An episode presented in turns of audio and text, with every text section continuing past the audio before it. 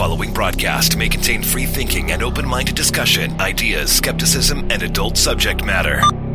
Topics will be discussed using adult language, sometimes gratuitously. Get ready to move the conversation forward. This ain't your granddad's news and comment show. This is I Doubt It podcast with Brittany Page and Jesse Dollemore.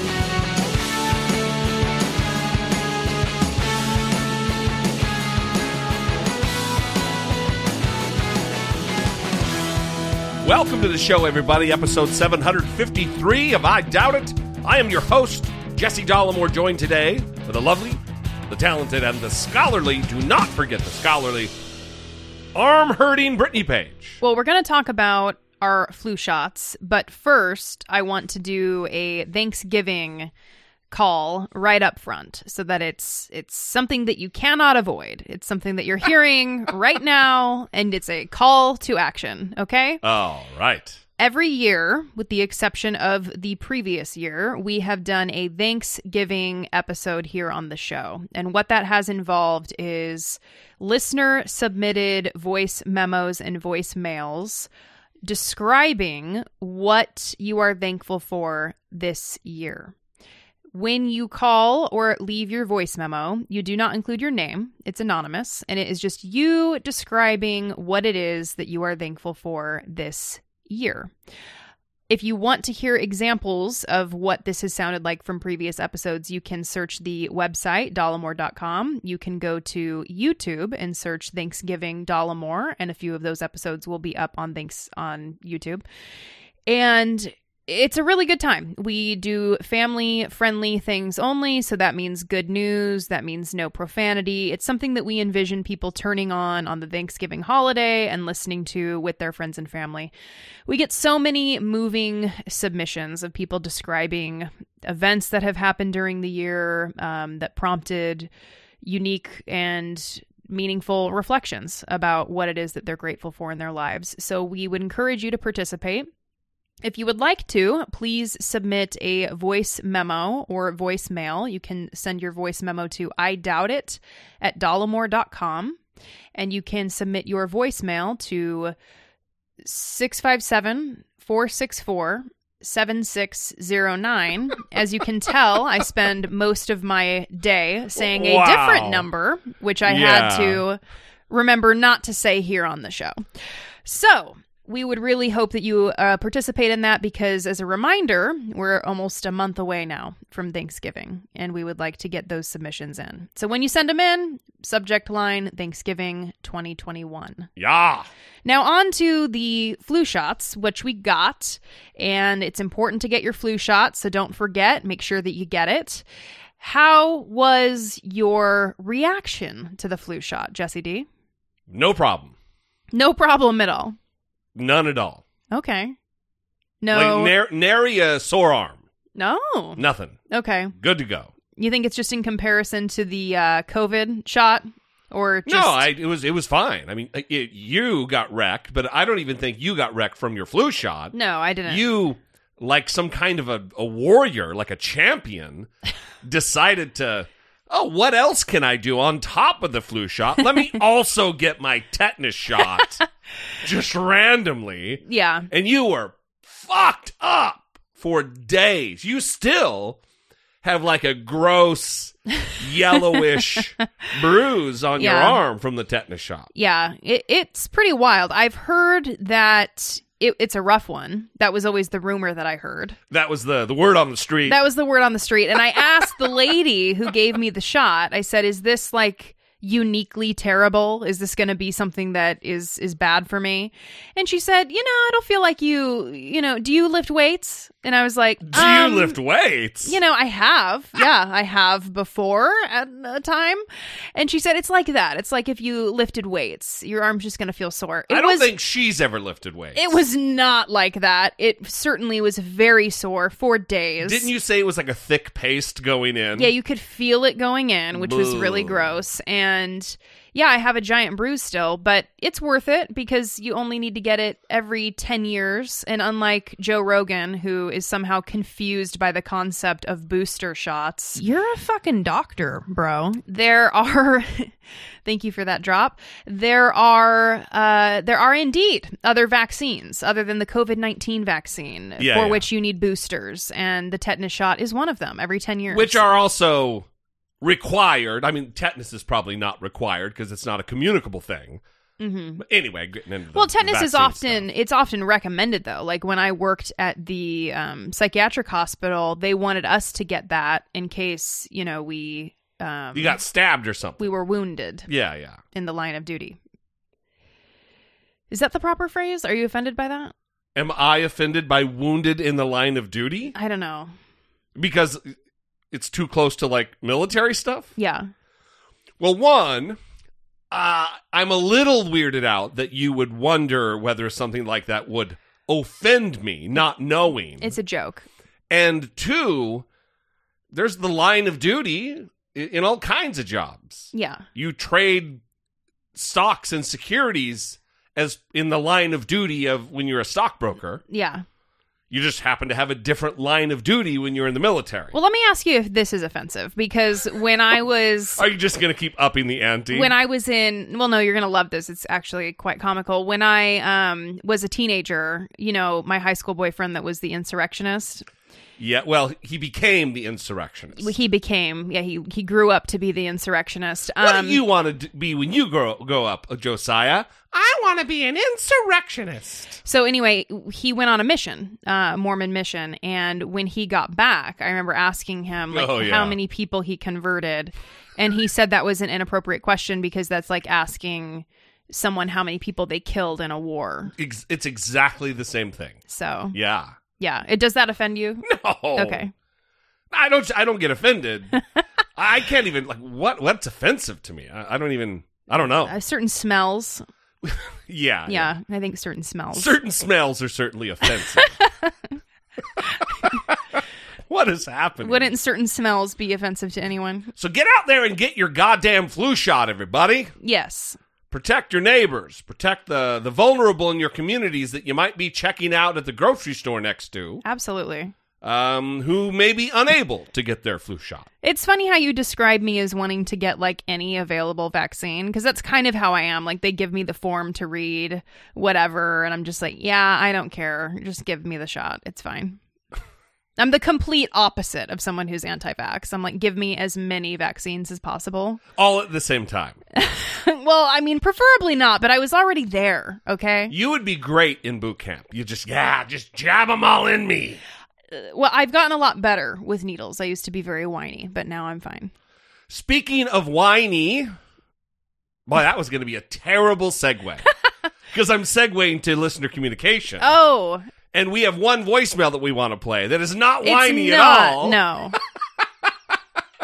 Sometimes I try way too hard. Mm-hmm, You, you would think after over 750 episodes of this show that I would have just be phoning it in by now. Mm-hmm. I wouldn't be trying so hard. Yes. But apparently that's it's not in my DNA We can hope. to phone it in. So let's get to this call and then we will move on with our action packed show.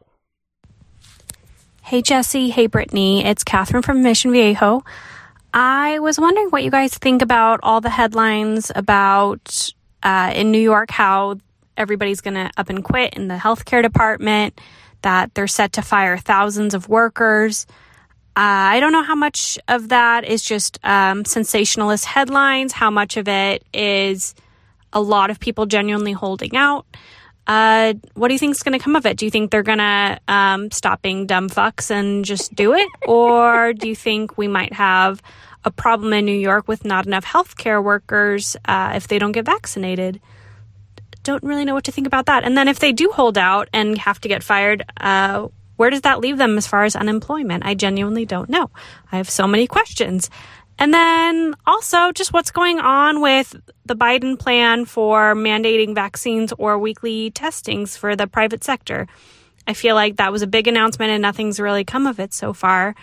Um, I, for one, I'm pretty okay with it. Would love to hear your guys' thoughts. Uh, love the show. Brittany's the best part, naturally. Bye. Love the show. Brittany's the best part.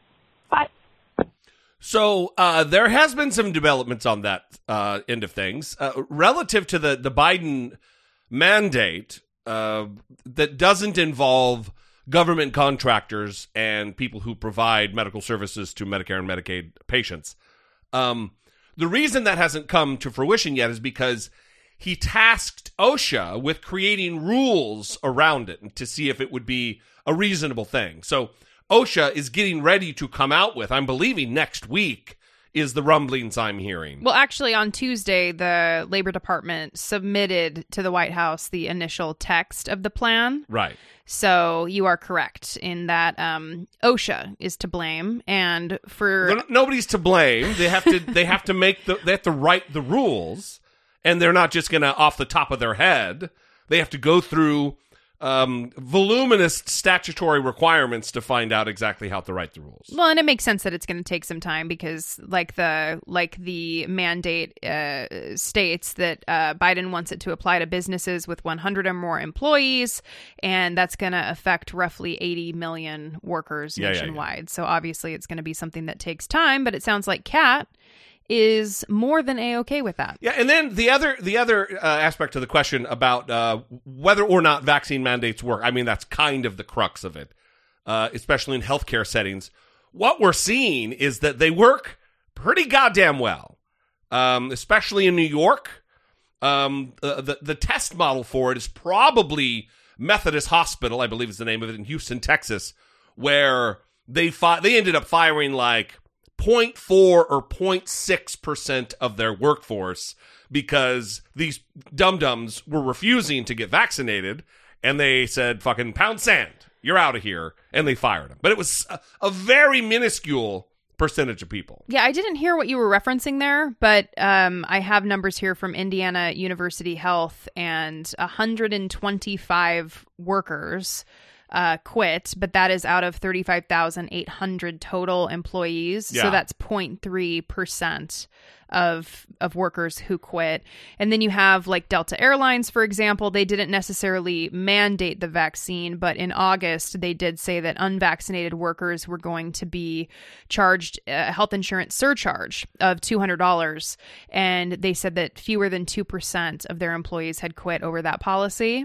You have Houston Methodist Hospital and they required 25,000 workers to get a vaccine by June 7th. Before the mandate, about 15% of their employees were unvaccinated. By mid June, that percentage dropped to 3% and hit 2% by late July. Yeah. So you have people who, when they were surveyed before the vaccine mandate, They were saying, all strong. I'm not going to do it. "Yeah, I'm. I would quit my job. I'm I don't gonna want do that it." Fauci ouchie. Yeah, and then Morons. And then what happened was the vaccine mandate came and they thought, oh shit. And they got the vaccine because they don't want to lose their job. Yeah. And It became real, real quick. Kat also asked an important question, which is like, do they get unemployment benefits? And uh, getting fired over not complying with a vaccine mandate would be viewed as like failing to comply with any other requirement of your job. Yeah, yeah, yeah. Which would mean that you're not eligible for unemployment benefits and in most cases. Yeah, I I mean, I think more plainly stated is if you're fired for cause, typically in any state across the country that I, I mean, I mean, I've, I've had some experience with many states, and if you get fired for cause, you're not eligible for unemployment, and this would be being fired for cause. So, if you don't comply with a vaccine mandate that is legally issued, you're you're out. I mean, you're just going to be unemployed. And uh, that's a scary prospect for a lot of people. So, Yeah, I think that it also is uh, individual states have different rules for this. So, New York's state labor department says on its website that workers in healthcare facilities, schools, nursing homes, uh, any of those environments, if they quit or are terminated for refusing the vaccine, then they will be ineligible for unemployment Yeah. benefits unless they qualify for a medical or religious exemption to the mandate. And then you have Washington State, their Department of Employment Security says that it will consider various factors when determining uh, when determining if someone is going to be eligible if they after they've been fired. And some of those include whether the employee is eligible for other benefits, the specific terms of the vaccine policy and its exemptions, and the reason why the employee did not comply with the vaccine mandate. So probably going back again to those like religious or medical exemptions. So, you know, if you have a special case, maybe you can fight for unemployment benefits. But like you said, Jesse, if, if you're being terminated for cause and, and not complying when you don't have a reason to not comply, then you're probably not going to end up with those benefits. Uh, there is another person who's very interested in hospital staffing, and that is Peter Doocy from Fox News, who asked Jen Psaki, the White House press secretary, a question in the White House briefing room the other day, and really, the Doocy family must just be genetically predisposed to being fucking dunked on because he makes it almost a daily occurrence. And do you know if this particular hospital might have been having staffing shortages because they have a vaccine mandate and maybe some folks have had to leave because they didn't want to get vaccinated? I, would love for you to account for me uh, where that is the issue at, over uh, more so than the number of unvaccinated who are filling uh, emergency rooms, filling ICU beds. That is the problem in hospitals across the country. Go ahead. Well, and I'm glad I'm glad that we played this clip because that was another thing that I wanted to address from Cat's call. You kind of have these two competing narratives right now based on what political persuasion someone is. And that is there's either staffing shortages because there's so many patriots standing against the vaccine mandate that have decided to leave, and that's the liberals doing by having these vaccine mandates in place or you're using air quotes when you say patriots, right? Yes. All right. Or I didn't see I didn't see the air quotes and I'm in the same room as you. Well, so I just wanted to yeah, well, to let, make sure. Let me give you the two options and then you let me know which one you think I fall into, okay? and then you have the the second uh, option which is that people are so overworked, exhausted, morally defeated um, that they are quitting their jobs because they can't handle it anymore. And if you have been tuning in to news out of Idaho, where they implemented Yeah. the crisis standards of care, um, I've seen a few news packages from PBS about this, where they have interviewed hospital staff about the shortages. They are demoralized, Yeah. and the hospitals are being overrun, and they just don't have the staff to manage the number of patients that are in in these hospitals. And I would love for any medical professionals listening to the show right now to call in with their perspective on that because I think it's important to hear directly from the people that are working in those situations, that are short staffed, that are overworked, that are being treated terribly, that are having to get like panic buttons because they're being assaulted yeah. by COVID skeptics in the hospital. So, you know, which one do you think it is?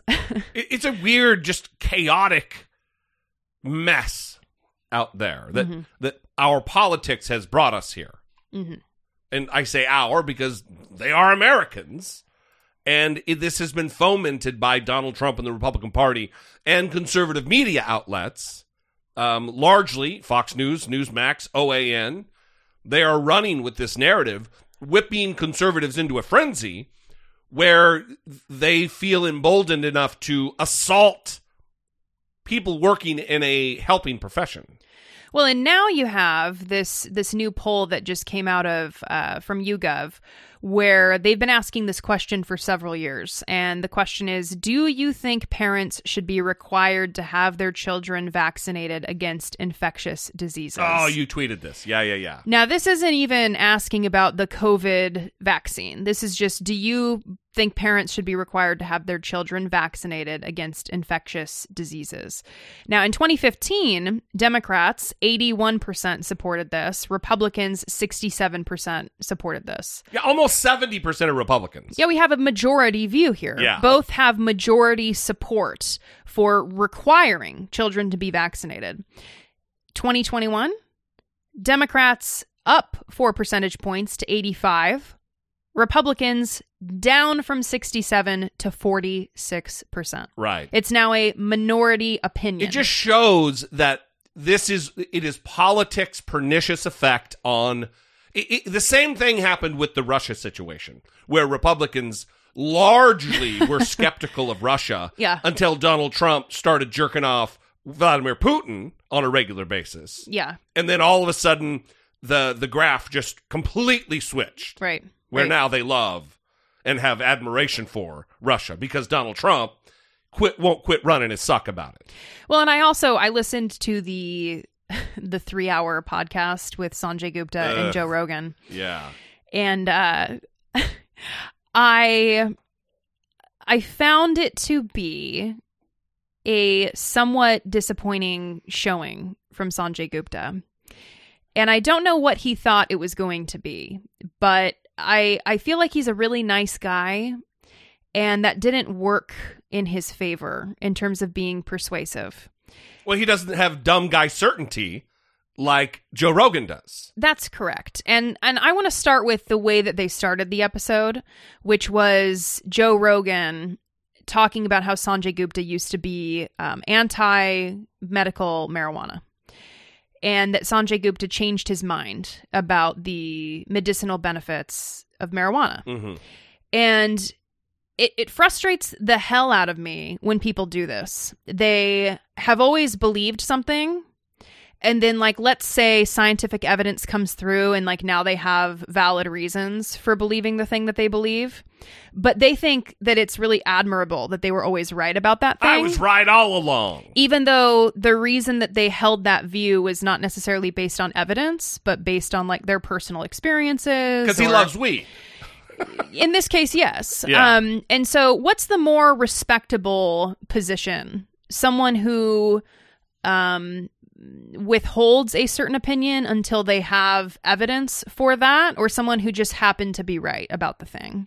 You know what I mean? Yeah, for sure. So that was really frustrating, but um overall I wasted 3 hours of my day for sure listening to that.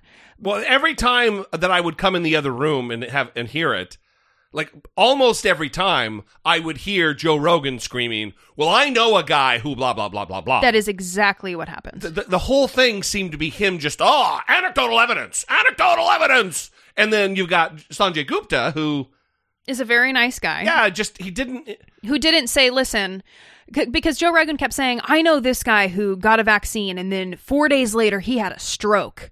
So he had a vaccine injury. You know, I know this person who got vaccinated and then this terrible thing happened to them because of the vaccine. And Sanjay Gupta's like, "Really? That happened because of the vaccine?" He's like, "Yeah." And he's like, "Wow, yeah, I'll have to look into that." It's like, "No. No. Right, right, right. You you can say that doesn't sound very believable that you know so many people who have had such severe reactions to the vaccine when that is so rare yeah you know and and being armed with the numbers to actually talk about that i know- think would have been good. kudos to you for suffering through three hours. Well i thought we would play some of it on the show and then i just We I, are not. i couldn't do it. I couldn't do it because they just went around and around and around. We are going to play something from joe rogan in, in in just a few minutes where he he says that tucker carlson is nuanced. Shows you how credible dumb fuck joe rogan is about really anything Well, and that's one thing I'll say about Joe Rogan is I what I came away with is I don't think he's a dumb person. I, I think that it takes it takes some intelligence to be able to go toe to toe with Dr. Sanjay Gupta, who's a neurosurgeon, in the way that he did. And not because he's right, but I'm talking about like the ways that he debated the and rhetorical strategies he uses Exactly. In order to come away with some semblance of authority. Now, it's easy to be tricked by that stuff. So just because he speaks as though he knows what he's talking about, um, and he's more certain, like you said, I mean, Dr. Sanjay Gupta, he's a scientist. He's going to make room for uncertainty. He's going to make room for doubt and say, I don't know for sure. I'm going to have to read that study. I'm going to have to look at that. You know, pulling up a study and reading like the abstract to me is not enough. I'm going to actually need to look at that, you know? and then um, not only reading the abstract but misinterpreting the abstract Yeah. From remember the chicken vaccine thing that we talked about. Yeah, well, he did the same thing. He pulled up a study and Of read course. a sentence from it, and Sanjay Gupta was like, "I haven't seen this. I don't know that that's what this is saying. I'm gonna have to read this." But everyone's like, "Oh, he dunked on him pulling up a study." It's Right, like, right, no, that's not how that works. Well, listen, it, it, Joe Rogan doesn't have to do any heavy lifting to convince his audience that he's some kind of a, a guru or, or a smart person. hmm He doesn't have to. He, he's even said he is quoted as saying, "I'm a I'm a fucking idiot." But they don't think of him like that. In fact, Right. I, I saw a tweet just uh, the other day that called him a journalist. That said Ugh. he's one of like the best journalists. So I mean, his his followers they want it both ways. He's a dumb guy, but also everything he's saying is correct. Right. Yeah, I, I don't. I, um, he, he's a he's a dangerous rube. Is, I believe Joe Rogan is. Yeah, not not good. Fucking clown. Uh, anyway, th- another piece of follow up. I'm going to move on before I start raging. Uh, another piece of follow. Did you have something else? No, I just thank you for uh, indulging me. Yeah. Uh, another piece of follow up has been this opposition to critical race theory being taught in elementary schools. Which Any is, school. Which is extra, extra peculiar since critical race theory is not being taught in any elementary stu- school in the country. It is a, it is something that is taught in law school, not elementary schools but um, it is leading Texas, uh, a, a Texas school district, uh, uh, Southlake School District, to. I mean, how do you? How do you? Uh, we're just going to play the clip. They want to balance any teachings on the Holocaust with opposing views. New report in our series on a Texas school district at the center of a firestorm over diversity and inclusion efforts. Now, secretly recorded comments from a top administrator about books on the Holocaust are sparking new outrage. Antonia Hilton takes us back to Southlake. Wes Frierson, a parent of two daughters in Southlake, is uncertain about his kids' education. With some of the local politics right now, I'm not sure that teachers feel supported. The district already in the spotlight after parents clashed over its diversity plan, now facing new pushback over which books are allowed in their libraries, with some teachers placing caution tape over bookshelves, calling the move censorship. It all started when a fourth grade teacher was reprimanded after a parent complained about her having a book about anti racism. I uh, couldn't believe it. She's the, the kind of teacher that we would hope the district would be trying to attract. The district sent educators new guidance to vet all books, instructing them to not allow singular perspectives that could be considered offensive. This coming after Texas passed a law banning the teaching of concepts that could make individuals feel guilt or anguish due to their race. NBC News obtained exclusive, secretly recorded audio of a school training. We are in the middle of a political mess. The director of curriculum, Gina Peddy, offers an example for teachers balance books about the Holocaust with an opposing view. Make sure that if, if, if you have a book on the Holocaust, that you have one that has opposing, that has other. How do you oppose the Holocaust? I know. Gina Peddy did not respond to messages requesting comment. I met with two concerned teachers in Southlake. We obscured their identities because they feared speaking out could cost them their jobs. I was in such shock when I heard these words. We felt this was necessary because we felt like no one was going to listen until a teacher spoke up. And it's not just in Southlake. Across the country, educators are facing new policies restricting how they can educate students about race, from Tennessee to Pennsylvania. Southlake School District told NBC News they were helping teachers comply with Texas law, and the district has not and will not mandate books be removed. The district says that they have not told teachers to ban books, to completely shut down libraries. What are you seeing? That's a lie. It is a flat out lie. Like, there are, how could you even make that statement? What do you think is at stake here? In books, children see what the world can be, and to have that taken away because we're afraid of a few parents getting upset about a word or two or an idea that they've imagined is in a book is unthinkable. Wes Frierson says his daughters see what's happening. But unfortunately, for kids of the age of mine, I think the the last uh, as they become aware of the world, I think they just see the world as very highly politicized. But parents hope that politics find a way out of public schools. Antonia Hilton, NBC News, Southlake. And you can hear more of our reporting on Southlake in our NBC News podcast. All episodes are now streaming.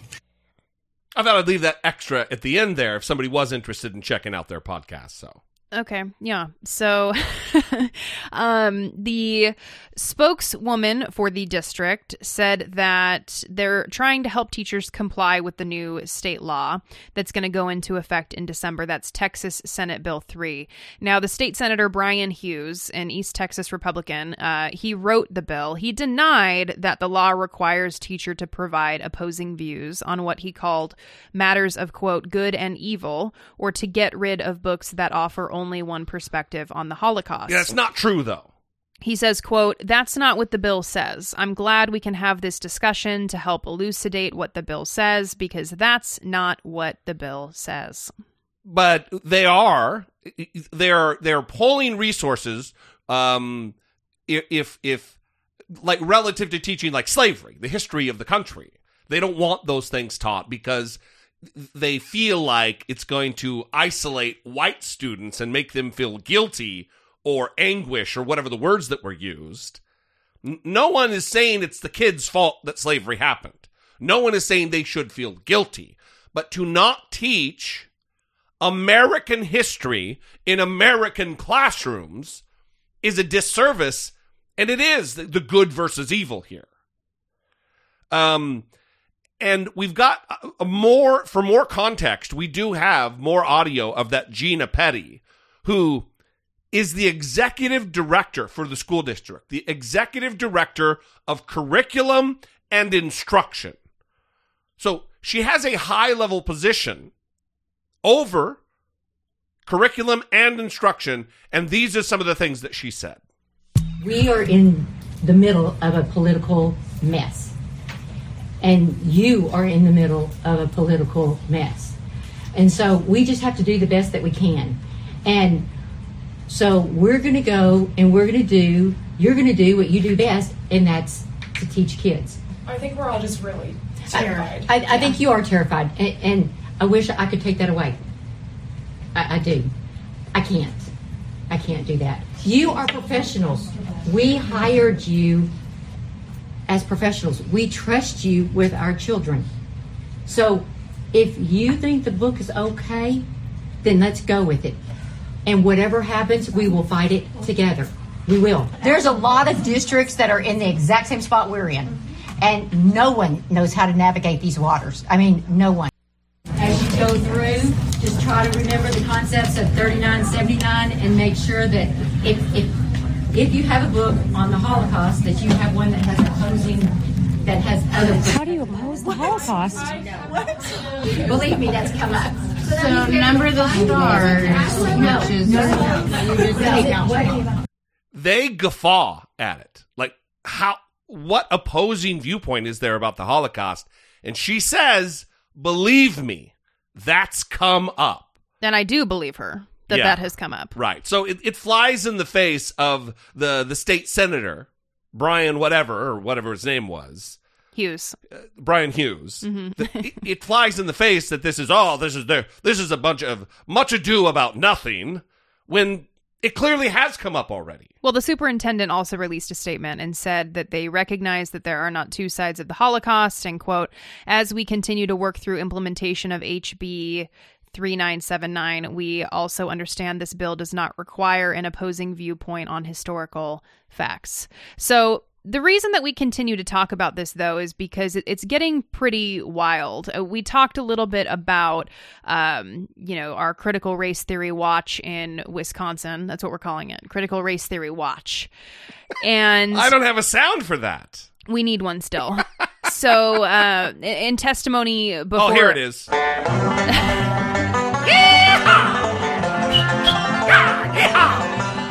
in Critical race theory watch. testimony Go before a joint meeting of the Assembly and Senate Education Committees in August, uh, Chuck Wichgers, uh, a Republican in oh, Wisconsin. yeah, Chuck Wichgers. One of the co authors of a bill to ban teaching of critical race theory outlined a list of terms and concepts that he said violate the Equal Protection Clause Ugh. of the United States Constitution and would be prohibited subjects in the classroom under the bill. Would you like me to read from this list? Please, these violations of the 14th Amendment, the Equal Protection Clause. Critical race theory, action civics, social emotional learning, diversity, equity, and inclusion, culturally responsive teaching, abolitionist teaching, affinity groups, Abolitionist teaching is against the 14th Amendment of the Constitution. anti racism, anti bias training, anti blackness, anti meritocracy, obtuse meritocracy, centering or decentering, collective guilt, colorism,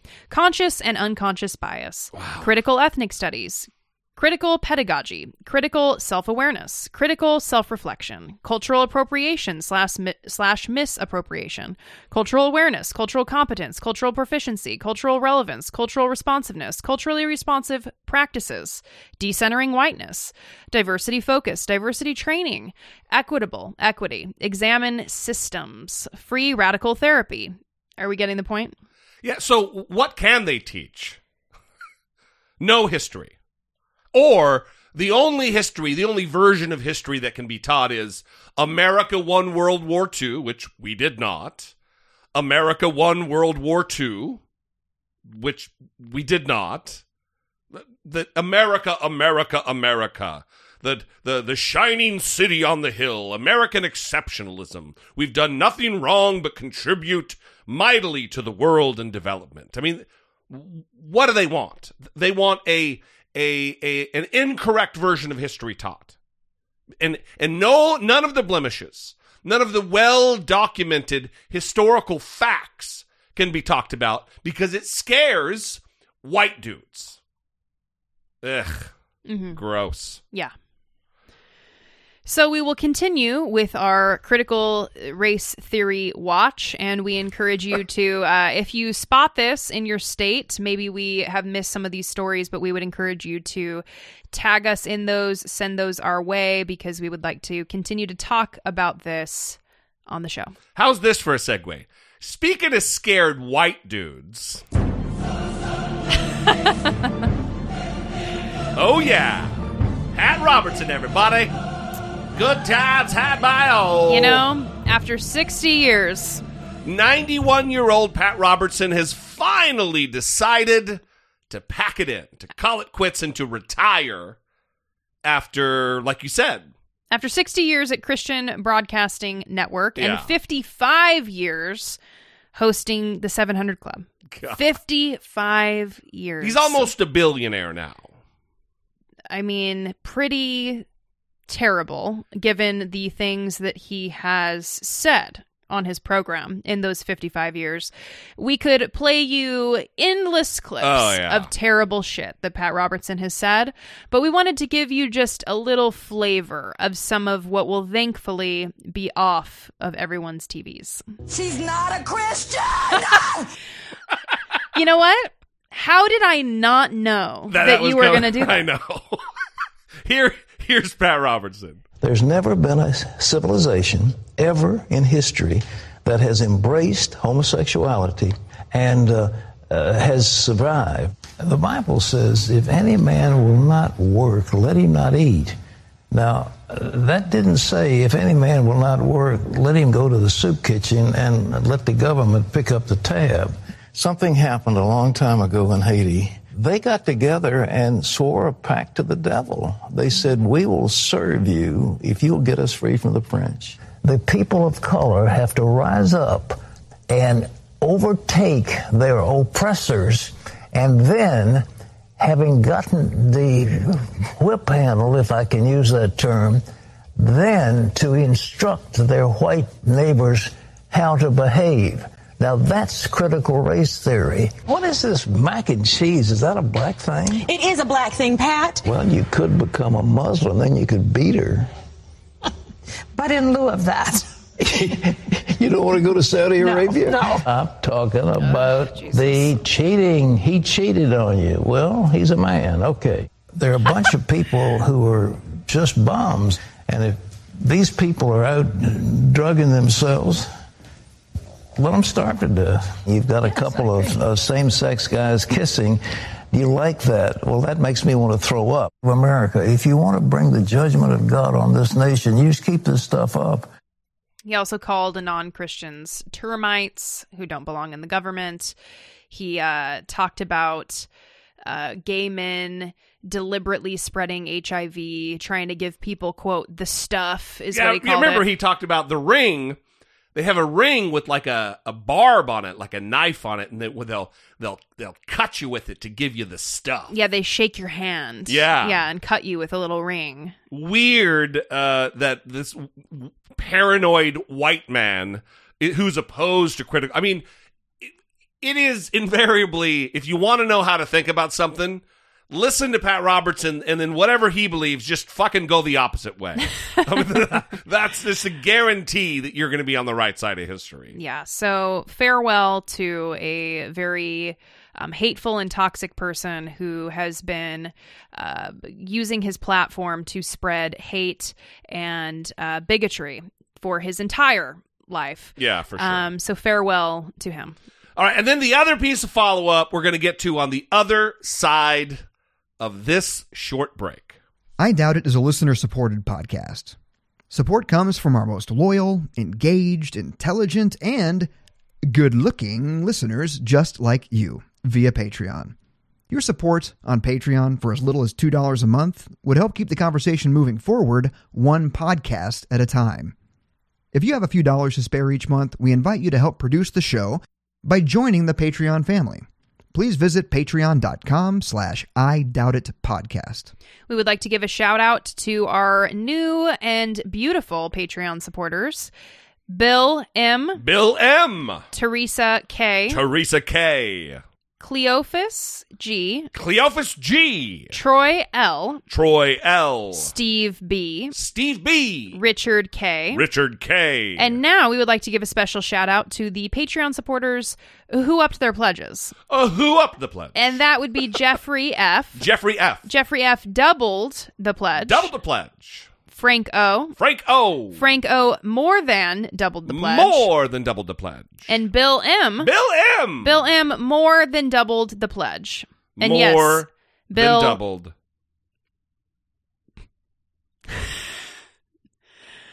just talk because I know that The you. pledge. Okay, there we go.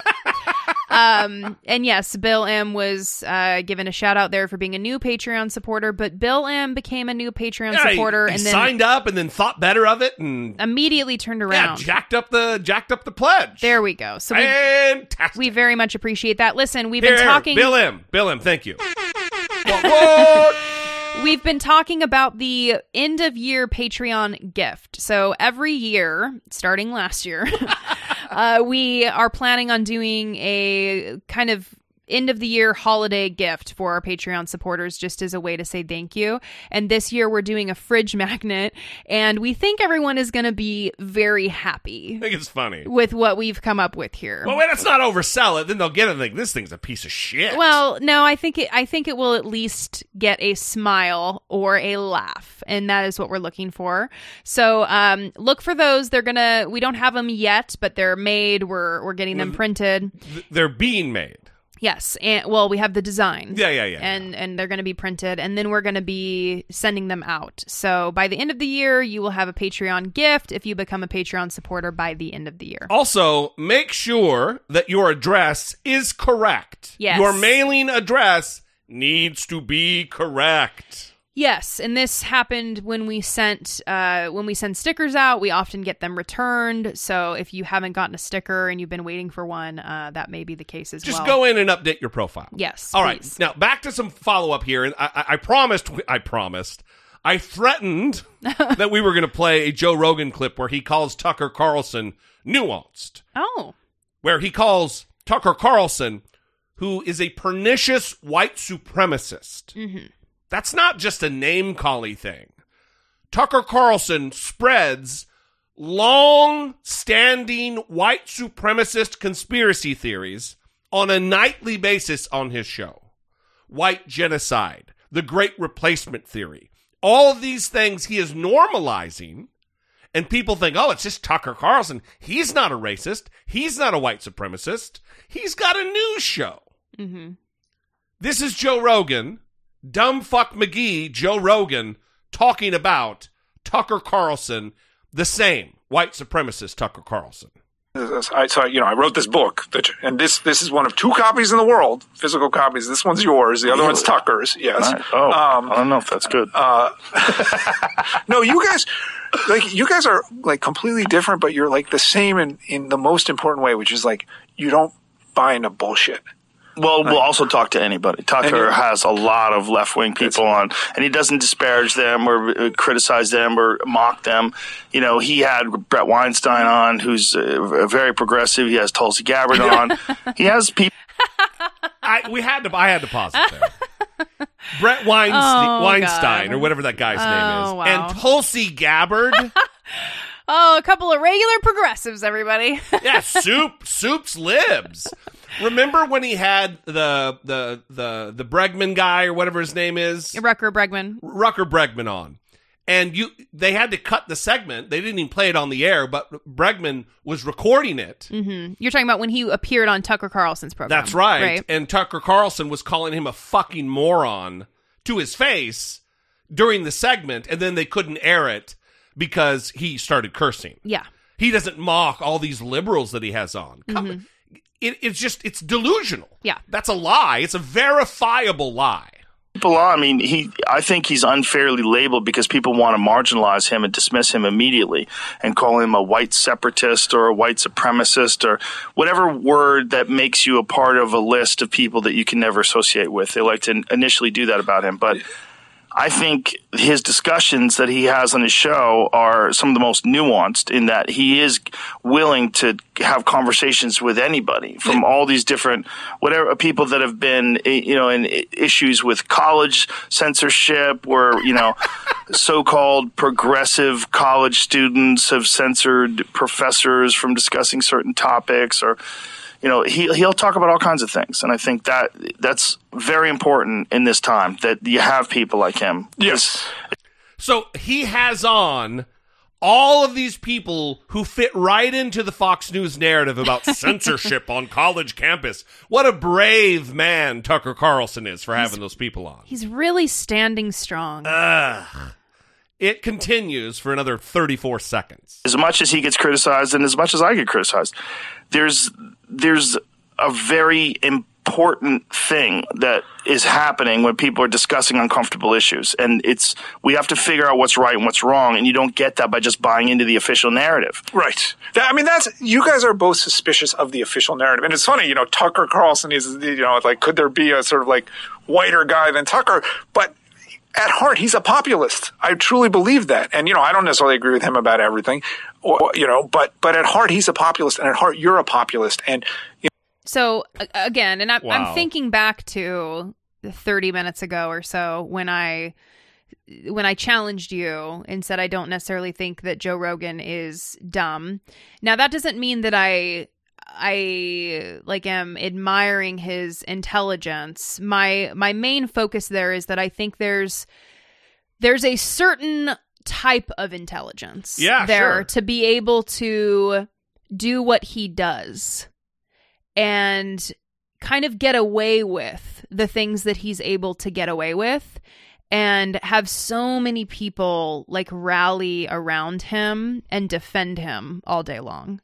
And since he mentioned Bret Weinstein, I went to go just look at Bret Weinstein's Twitter right now. Right. And the second tweet was a retweet about how great Joe Rogan is.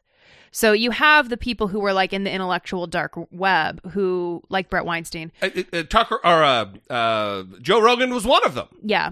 They really band together and Yeah, yeah, they really unite around this. We're people who have these nuanced, difficult conversations that other people are just not willing to have. And we, that's like a really rej- we reject the establishment narrative. Yeah, It's just nonsense. And I think a lot of people get convinced by that, even though it is. It's nonsense.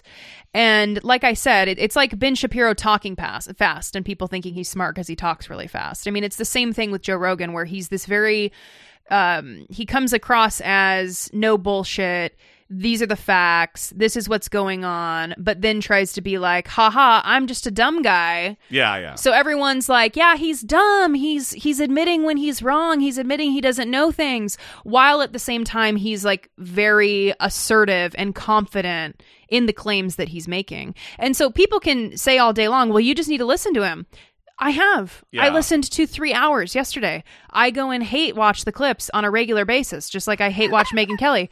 I know. I know yeah. you know but people try to act like well you just don't know because you're not listening to him you're a critic because you're not listening it's like no yeah. i i am listening Yeah, he listen. When I don't mean that when he's a, when I say he's a dumb fuck, I don't mean he's stupid. I mean There he's a dumb fuck. there we go and i think that's an important that's an important um point Li- listen, I, I don't believe you can be a successful in this medium or a successful stand-up comic. I don't know how much success he's had in stand-up comedy, but you can't be a dumb person and be able to communicate Mhm. and affect people in that way on stage. Right, exactly. Especially, I mean, stand-up comedy is a special thing in that way, Mhm. and he's clearly got skills, rhetorical skills. right right Yeah. yeah But it doesn't mean he's not a dumb fuck. okay Moving on.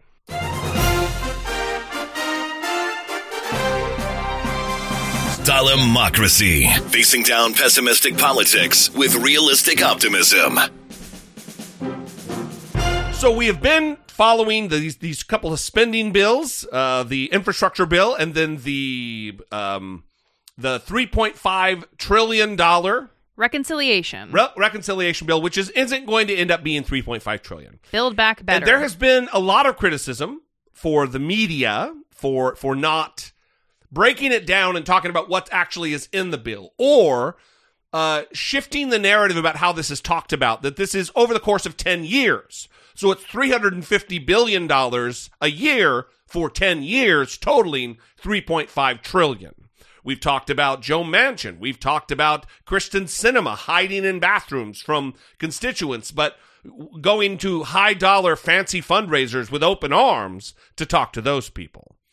Um, and in the effort to talk about what is in the bill, I want to play this little clip from uh, Seth Meyers' show. What's what's the name of his show? late night Late is it late night? The late night show with late Seth Meyers? Show Anyway, it's Seth Meyers' show Le- late time on NBC. Late time. That's what it is. yeah Late time with Seth Meyers. Mm. Um, and he had Elizabeth Warren on, and they talked about what exactly is in the bill. Right now, uh, President Biden is trying to uh, institute the things he ran on uh, expanding Medicare, uh, child care, uh, clean energy. These are things that poll well with the American people. And yet, it seems like uh, for uh, those of us that pay attention, uh, that it's moving very slowly. Uh, do you feel like the Democrats are doing a good enough job telling people what's in this bill? Because it seems like we all know the number, 3.5 trillion. It seems like the Republicans and the opponents of this bill have done a good job, and maybe the media has helped them make that what we think about. Right. But can you talk about what's in this bill and why it's important? So this is not about numbers. Think, think of it this way.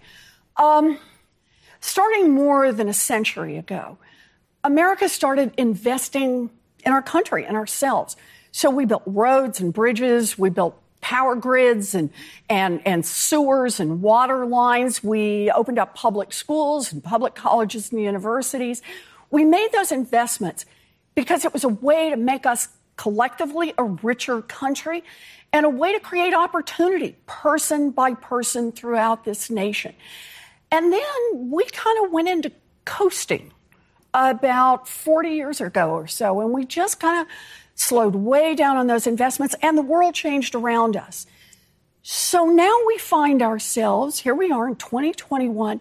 We need to make some big changes. And here's the exciting part we've got our toes right on the line to make big structural change in this nation. Childcare. So that every parent will have a chance to be able to go to work.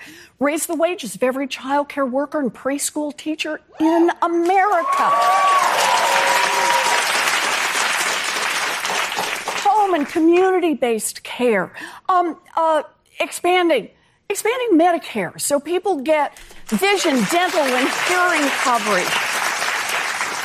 And the really, really big one is not just taking a nibble, not just a pat, but we got to take a big, hard swing at fighting back in the climate crisis. So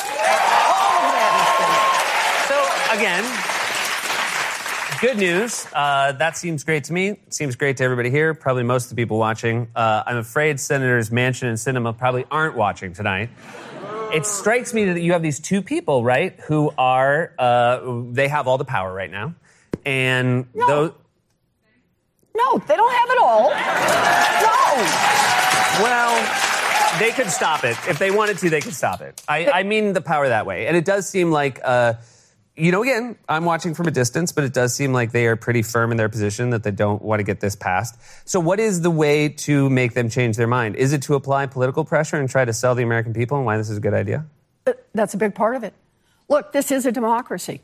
And part of this is remember, everything that we're talking about here is really, really popular. The American people get it. Washington lives in its own bubble. A bubble, I should say, that is deeply infected by lobbyists and uh, the folks who are always trying to, you know, they're, they're there for the billionaires, they're there for the giant corporations. But the rest of America, Democrat, Republican, Independent, they get it. These are the investments we need to make if we are going to be a strong nation going forward, if we're going to be a country that instead of narrowing opportunity, actually expands opportunity. So, to the extent that we do something besides talk about a number, which I say this is a numbers nerd, makes a lot of people fall asleep or just get aggravated or watch it like it's mm. some kind of race. If we actually talk about the things that this is about, the kinds of changes it will make in people's lives, the kind of opportunity that we are about to create together, I think that is how we get it done. And by the way, we need to do that now. So here's the thing. Not only do you have to do it now, but it also strikes me, let's say you get it done. Like Say that again. Let, us say you can get it done, Okay. but then how quickly? Because I think that Let's one of the things that's frustrating, uh, uh, people are frustrated by both parties, is the speed in which you actually can show results. So if you get it done, it seems very important that you would be able to show to the American people, certainly before the midterm elections, hey, look, we made your lives better. We controlled government, the Democratic Party, and we had this two year period of time where you gave us the reins. And, you know, people are going to go to the polls. You're going to have to be able to show them that you made their lives better. Can you do this quickly? Can child care be something that people see before they go back to the polls? We have to. And, and childcare actually is the perfect example. We cannot take a sort of leisurely, yes, we're going to have childcare done and tell the mamas of two years old and three year olds that we'll have this done by the time your kid is six or seven. You know, we, we can't do that. We have to say we are going to bust our fannies to get this stuff and get it delivered and create the child care slots, raise the wages of the child care workers. Remember, though, before you giggle about whether or not we can do this, we did it with vaccinations. We did it with the child tax credit. We did it with those $1,200 checks that we put in people's pockets for relief. We didn't do it with rental relief. We handed out to the states and said, hey, take your time, work this out. It did not work. So we better learn the lesson from that and we better deliver, deliver big, and deliver now. Well, I think it would help a lot of families, and I really do hope you're successful with that. Uh, we'll be right back. We'll be right back, everybody. So, not to um, do what she said everyone should stop doing, but uh, the original plan was for it to be a 3.5 trillion Yeah. dollar bill.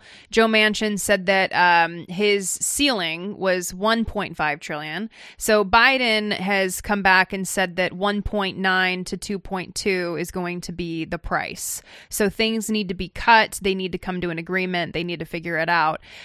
According to um, a CBS News poll, 88% of Americans support federal funding for lowering prescription drug prices. Yeah, yeah. 84% support federal funding for Medicare coverage for dental, eye, and hearing. 73% support federal funding for paid family and medical leave. 67% support federal funding for universal pre K. Yeah. It does not make any sense that Democrats would not come together, and I'm looking at Sinema, I'm looking at Manchin, and give the American people what they support. And give their own constituencies, which, by the way, Joe Manchin, his constituency is very poor on the whole.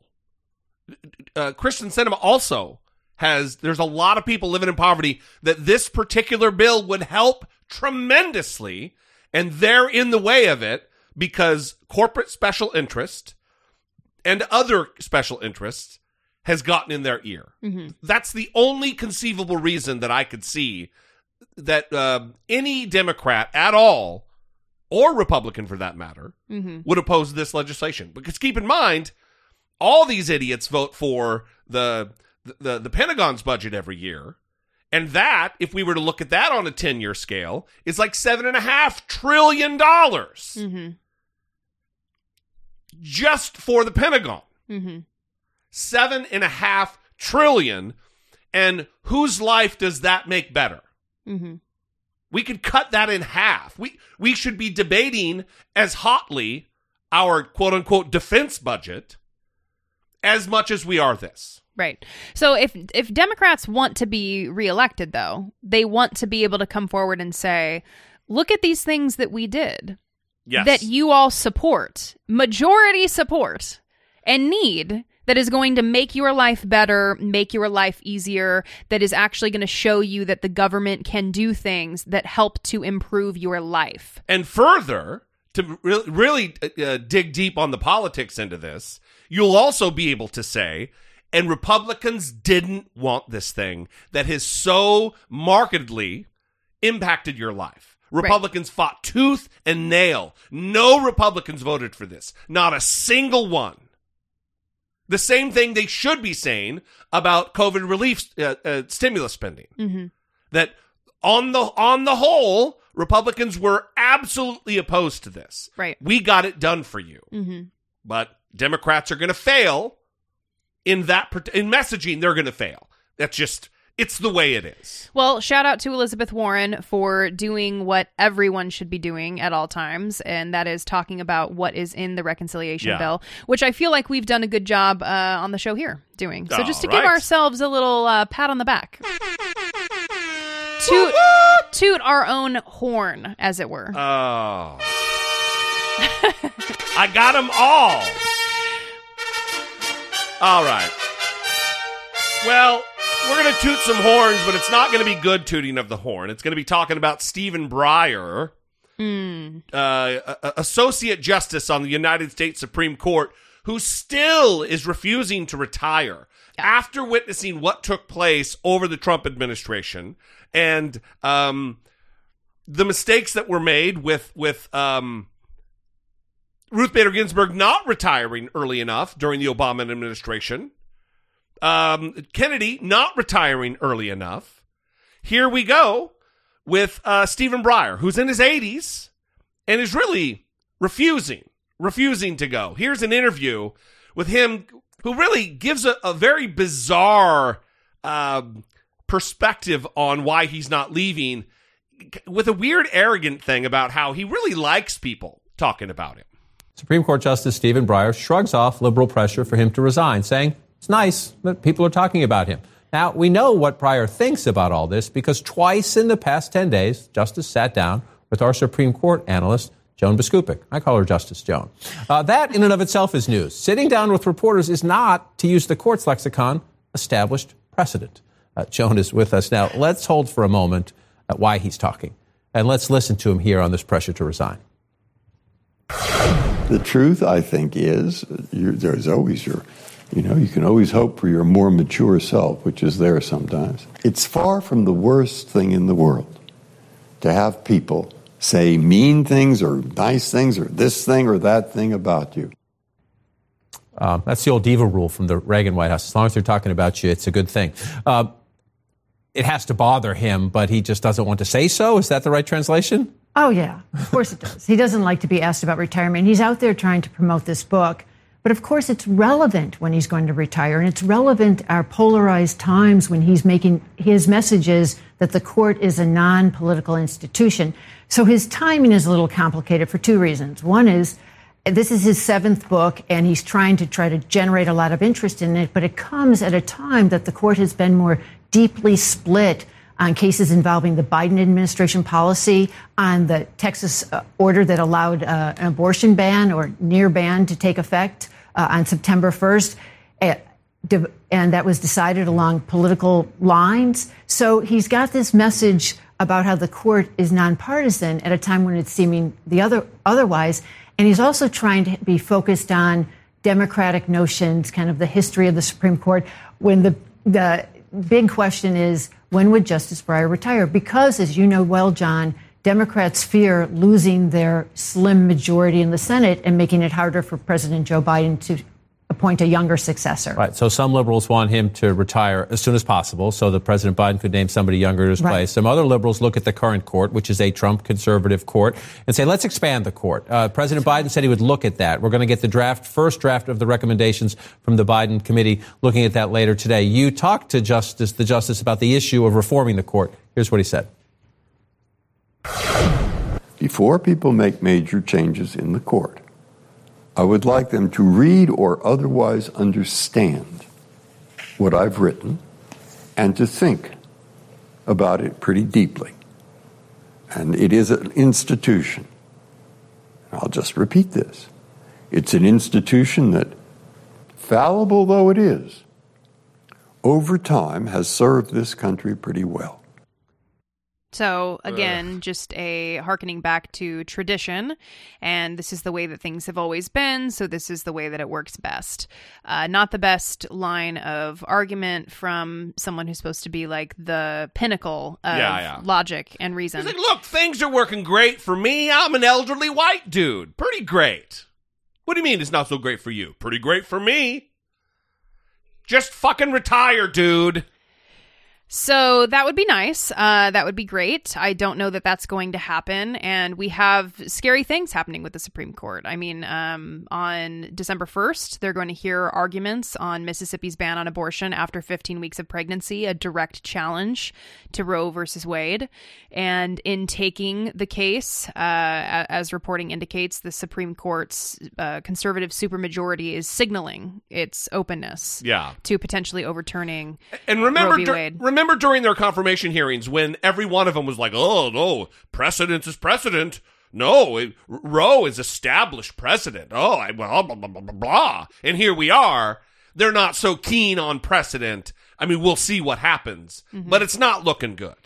Yeah, so you heard them reference in that news package a recommendation coming from the commission created by um, President Biden to consider uh, structural changes for the Supreme Court. And that commission is divided on the idea of adding additional Supreme Court justices yeah, yeah, yeah. and warned of, quote, considerable drawbacks in their proposal that was submitted on Thursday. Uh, the 36 member panel, quote, steered clear of policy recommendations and instead offered arguments in support of and against packing the court beyond its current nine seats. The group also considered term limits and changes to the court's procedure and judicial ethics. We will see. I mean, listen there with any kind of a change there's going to be drawbacks but there's also going to be benefits and we have to take them all as they come. We'd love to know what you think about these before we get to asshole or no uh, taking care of biz today. Um, you can call leave a voicemail 657-464-7609 of course you can always email us i doubt it at dollemore.com all right moving on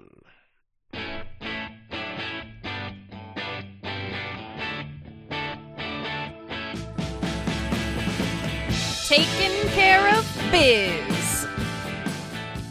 Jake Tapper J Tap from J-Tap. CNN. Yes, he is taking care of biz because the Sackler family Ugh. complained to CNN about a banner that they had up. Yeah, I like believe. a their Chiron said something about uh, the the Sackler family who who uh, created OxyContin, who ran Purdue Pharma, who just filed bankruptcy. We talked about all this. Yeah. Listen, go watch the show on Hulu called Dopesick. Very good. Michael Keaton. It is fantastic and gives you an accurate historical understanding of what took place with this drug and just how pernicious and sickening this entire family is. But the Sacklers are apparently screening any and all media about Dopesick because Right. CNN had, I believe, the creator of the show and Michael Keaton on. Yeah. And they complained to CNN and, and made a threat, and Jake Tapper had a response. Yesterday was a big day in America's hideous opioid epidemic. The CDC announced that the highest 12 month total yet of a drug overdoses in the U.S., more than 96,000 dead Americans, according to preliminary data, an almost 30% increase from the previous year. And the primary driver of this all was, of course, opioids. Also, late Wednesday, a federal judge allowed work to continue on a very controversial bankruptcy and settlement plan for Purdue Pharma. That's the manufacturer of the opioid OxyContin. Now, the Justice Department had asked the judge to stop the plan, which shields the Sackler family, which owned the company, from opioid lawsuits. Also, yesterday brought the premiere of Dopesick, the Hulu TV series that hopes to bring attention to this scandal and the role of the Sacklers in it. Now, despite all of this momentous news, we here at CNN heard from attorneys representing the Sacklers. They took issue with a banner we aired that tried to reflect this sentiment from writer Danny Strong about the purpose of the show Dopesick. We really wanted to show their crimes in many ways. I wanted the show to be the trial that Purdue Pharma has not gotten. Now, the Sacklers are asking that we make clear what we made quite clear in the segment. The Sackler family has not faced any criminal charges. And the Sacklers are right. This is an important point for us to make clear for you to understand. The Sacklers have not been charged with any crimes. Now, that's not to say that they won't be or that they shouldn't be. The folks behind Dopesick surely think they should. Remember, the company that the Sacklers ran, Purdue Pharma, they pleaded guilty in federal court to multiple felonies, including conspiracy to defraud the United States. Prosecutor said, quote, Purdue admitted that it marketed and sold its dangerous opioid products to healthcare providers, even though it had reason to believe those providers were diverting them to abusers. Quote, the company lied to the Drug Enforcement Administration about steps it had taken to prevent such diversion, fraudulently increasing the amount of its products it was permitted to sell. Purdue also paid kickbacks to providers to encourage them to prescribe even more of its products, unquote. They themselves, personally, the Sacklers have not been charged with any crimes. It's a fact that critics find outrageous. We hope this clears up any misunderstandings. We're not going to stop covering this story. So the Sacklers used to uh, bullying and getting their way because Yeah. of their power and wealth. Uh, not necessarily this time when you have, I guess, the full backing and financial support of CNN as an well, organization. I, I just I love I love the yeah, they are right. No criminal charges have been filed against them. Thanks for the reminder, Sackler family. I mean, they're just walking headfirst into the Streisand effect. It's amazing. Can you tell us what that is? Oh yeah, well, Barbra Streisand. I don't know the exact story, but the Streisand effect is if you draw attention to something that you don't want attention drawn to, all it's going to do is draw more attention to the thing. Hmm. I think it was Barbra Streisand's house, like in Malibu or somewhere. She didn't want pictures taken of it and made a big deal about it. And then all the pictures that were out there just circulated widely. Oh, okay. Something like that. So they call it the Streisand effect. Nice. I and like I that. probably maybe I'm wrong about that. If I'm wrong, Call in and let me know what a dumb fuck I am. Oh. 657 464 7609. Of course, you can email a voice memo about what a dumb fuck I am to I doubt it at dollemore.com.